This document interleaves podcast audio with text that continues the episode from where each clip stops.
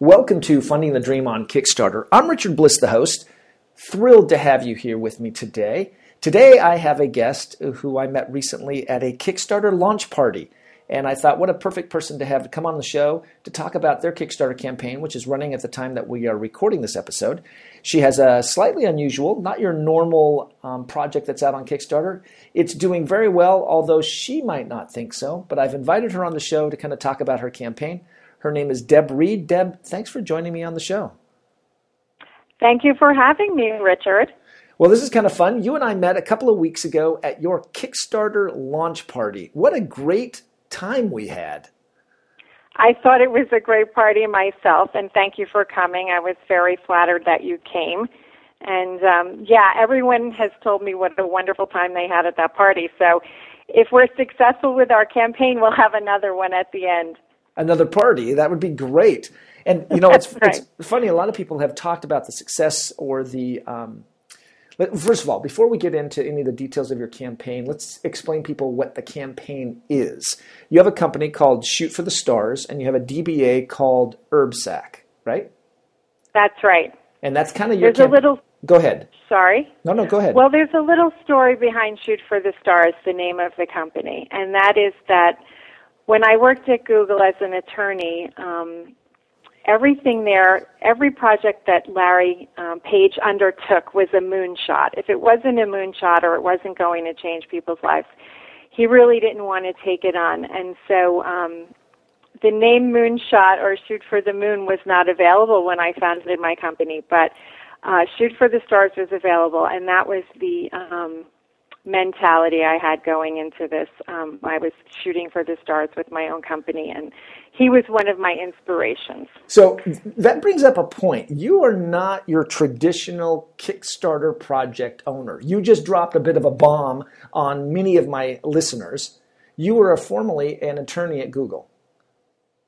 Yes, I was an attorney at Google when I decided when I decided to start HerbSack, and it's really um, quite radical to tell you the truth because yeah, I, I was an attorney. I was an attorney in corporate, but also technology, and taking up sewing and sewing bags is not exactly high tech. Uh, in fact, the opposite. But um, and now, and, and yes. just so people know, so you're you're an attorney for Google. Google is based in California, which is where you and I live. You are, but that it doesn't stop there. You're an attorney in a couple of other places too, right?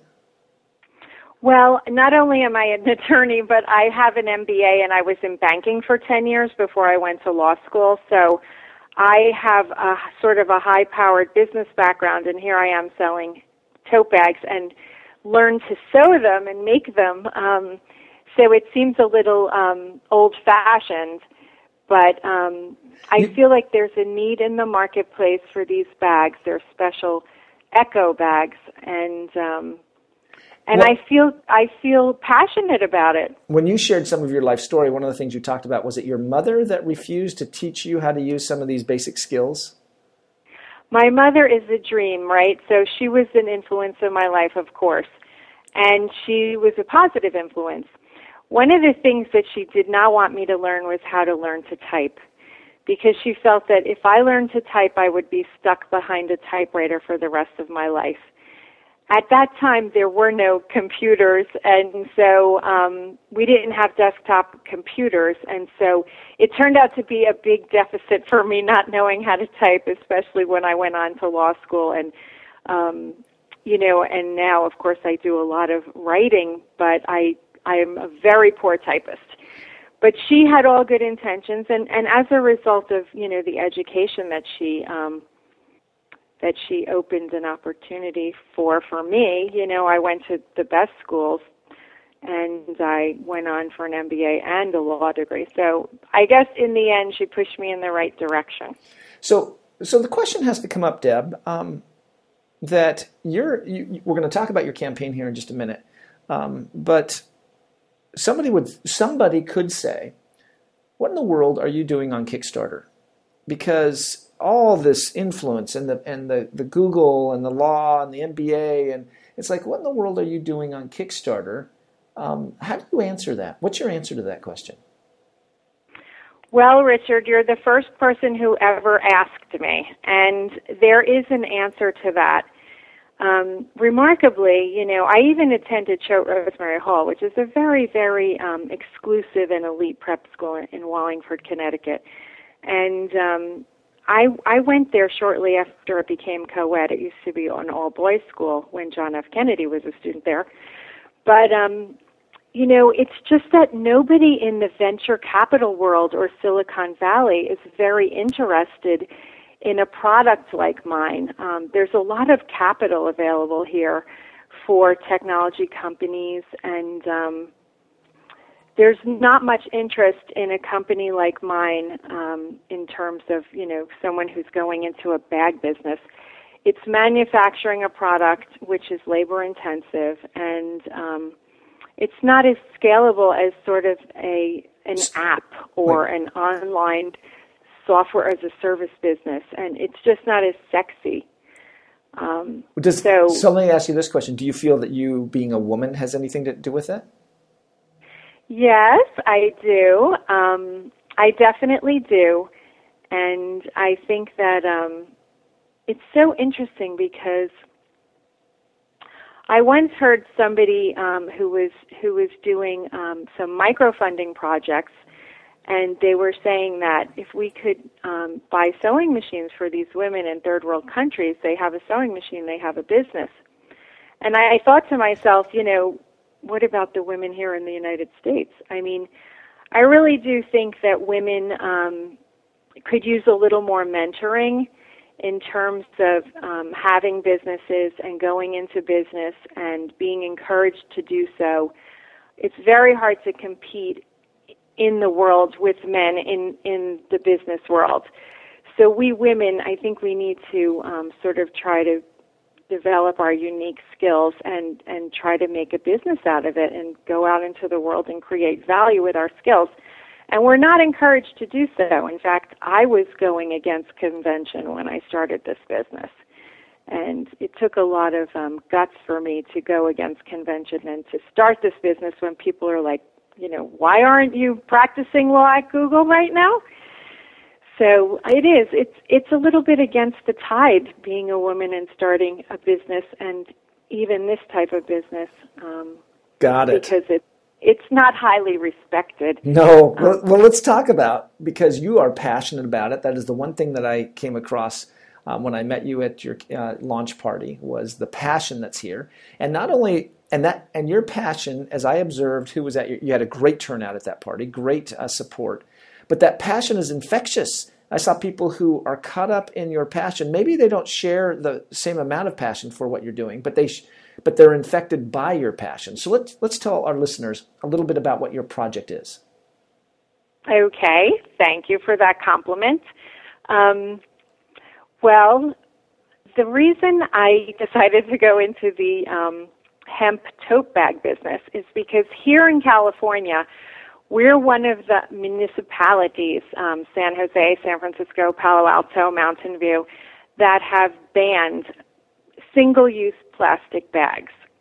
And it was done for the environment. Those plastic bags that we were getting at the supermarket were clogging our sewers, clogging our recycling. They were ending up in our waterways, on our streets, um, it was uh, litter, and so it was decided we would do away with those.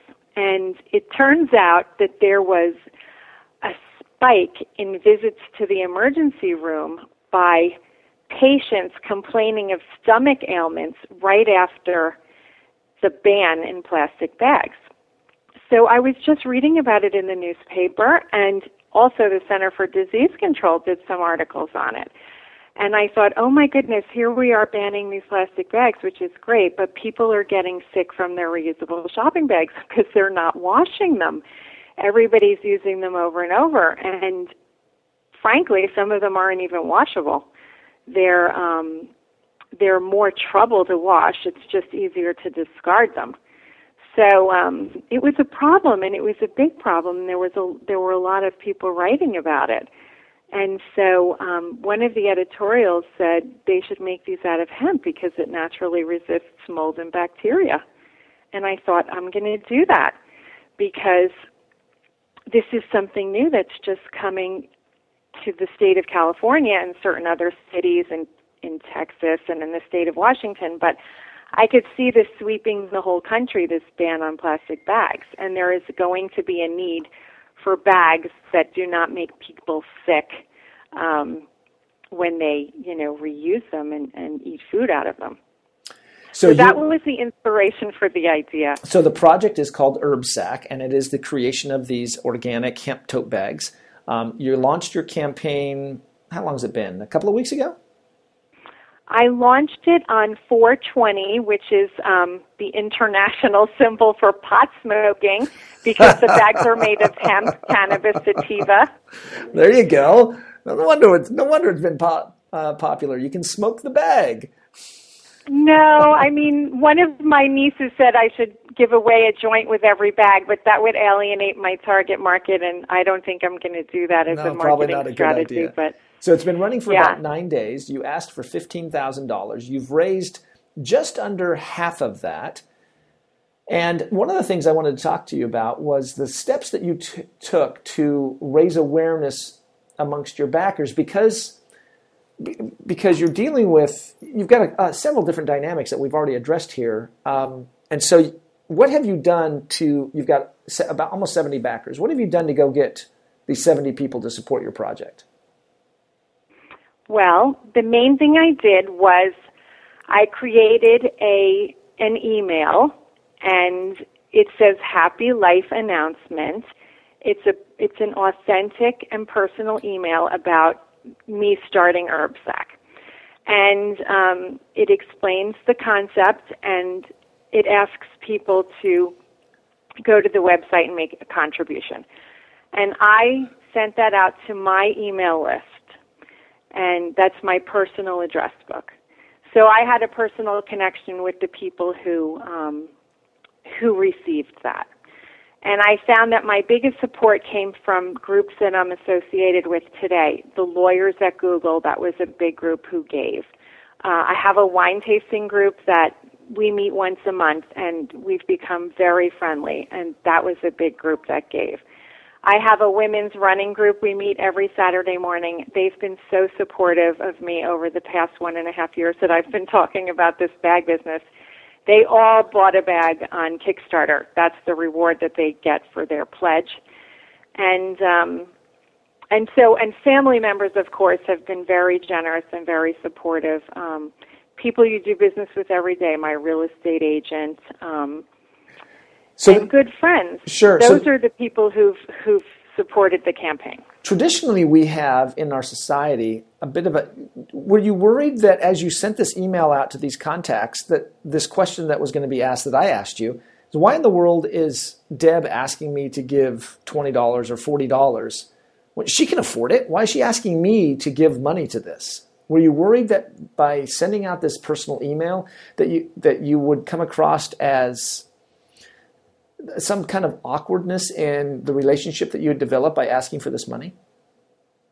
Well, that's interesting. Um, the answer to that is no, because it's true. I can afford, um, you know, fifteen thousand dollars is not a, a large sum of money for me. I um, already invested, you know, more than six figures in this business. Um, but ultimately, you know, the concept needs to be tested in the marketplace. I think HerbSack is great. The people who love me around me think that HerbSack is great. But ultimately, the bag has to um, be adopted and liked by, you know, consumers.